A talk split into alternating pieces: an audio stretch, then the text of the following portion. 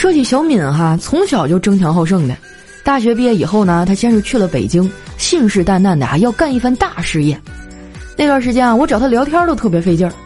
有一次呢，我找她还没说两句话呢，她就跟我说：“佳期啊，我不跟你说了，我要去努力搬砖了。”我说：“啊，知道了，你去吧。”结果三分钟以后啊，她给我发过来一个链接，然后说：“哎，你快看这个视频，好好笑啊！”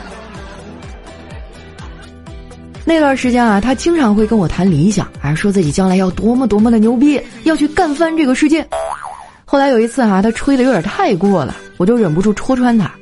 我说：“你差不多得了啊，天天跟我聊理想，你的理想不就是有一大笔钱，然后靠吃利息也能活着吗？”不过巧了哈，这也是我的理想。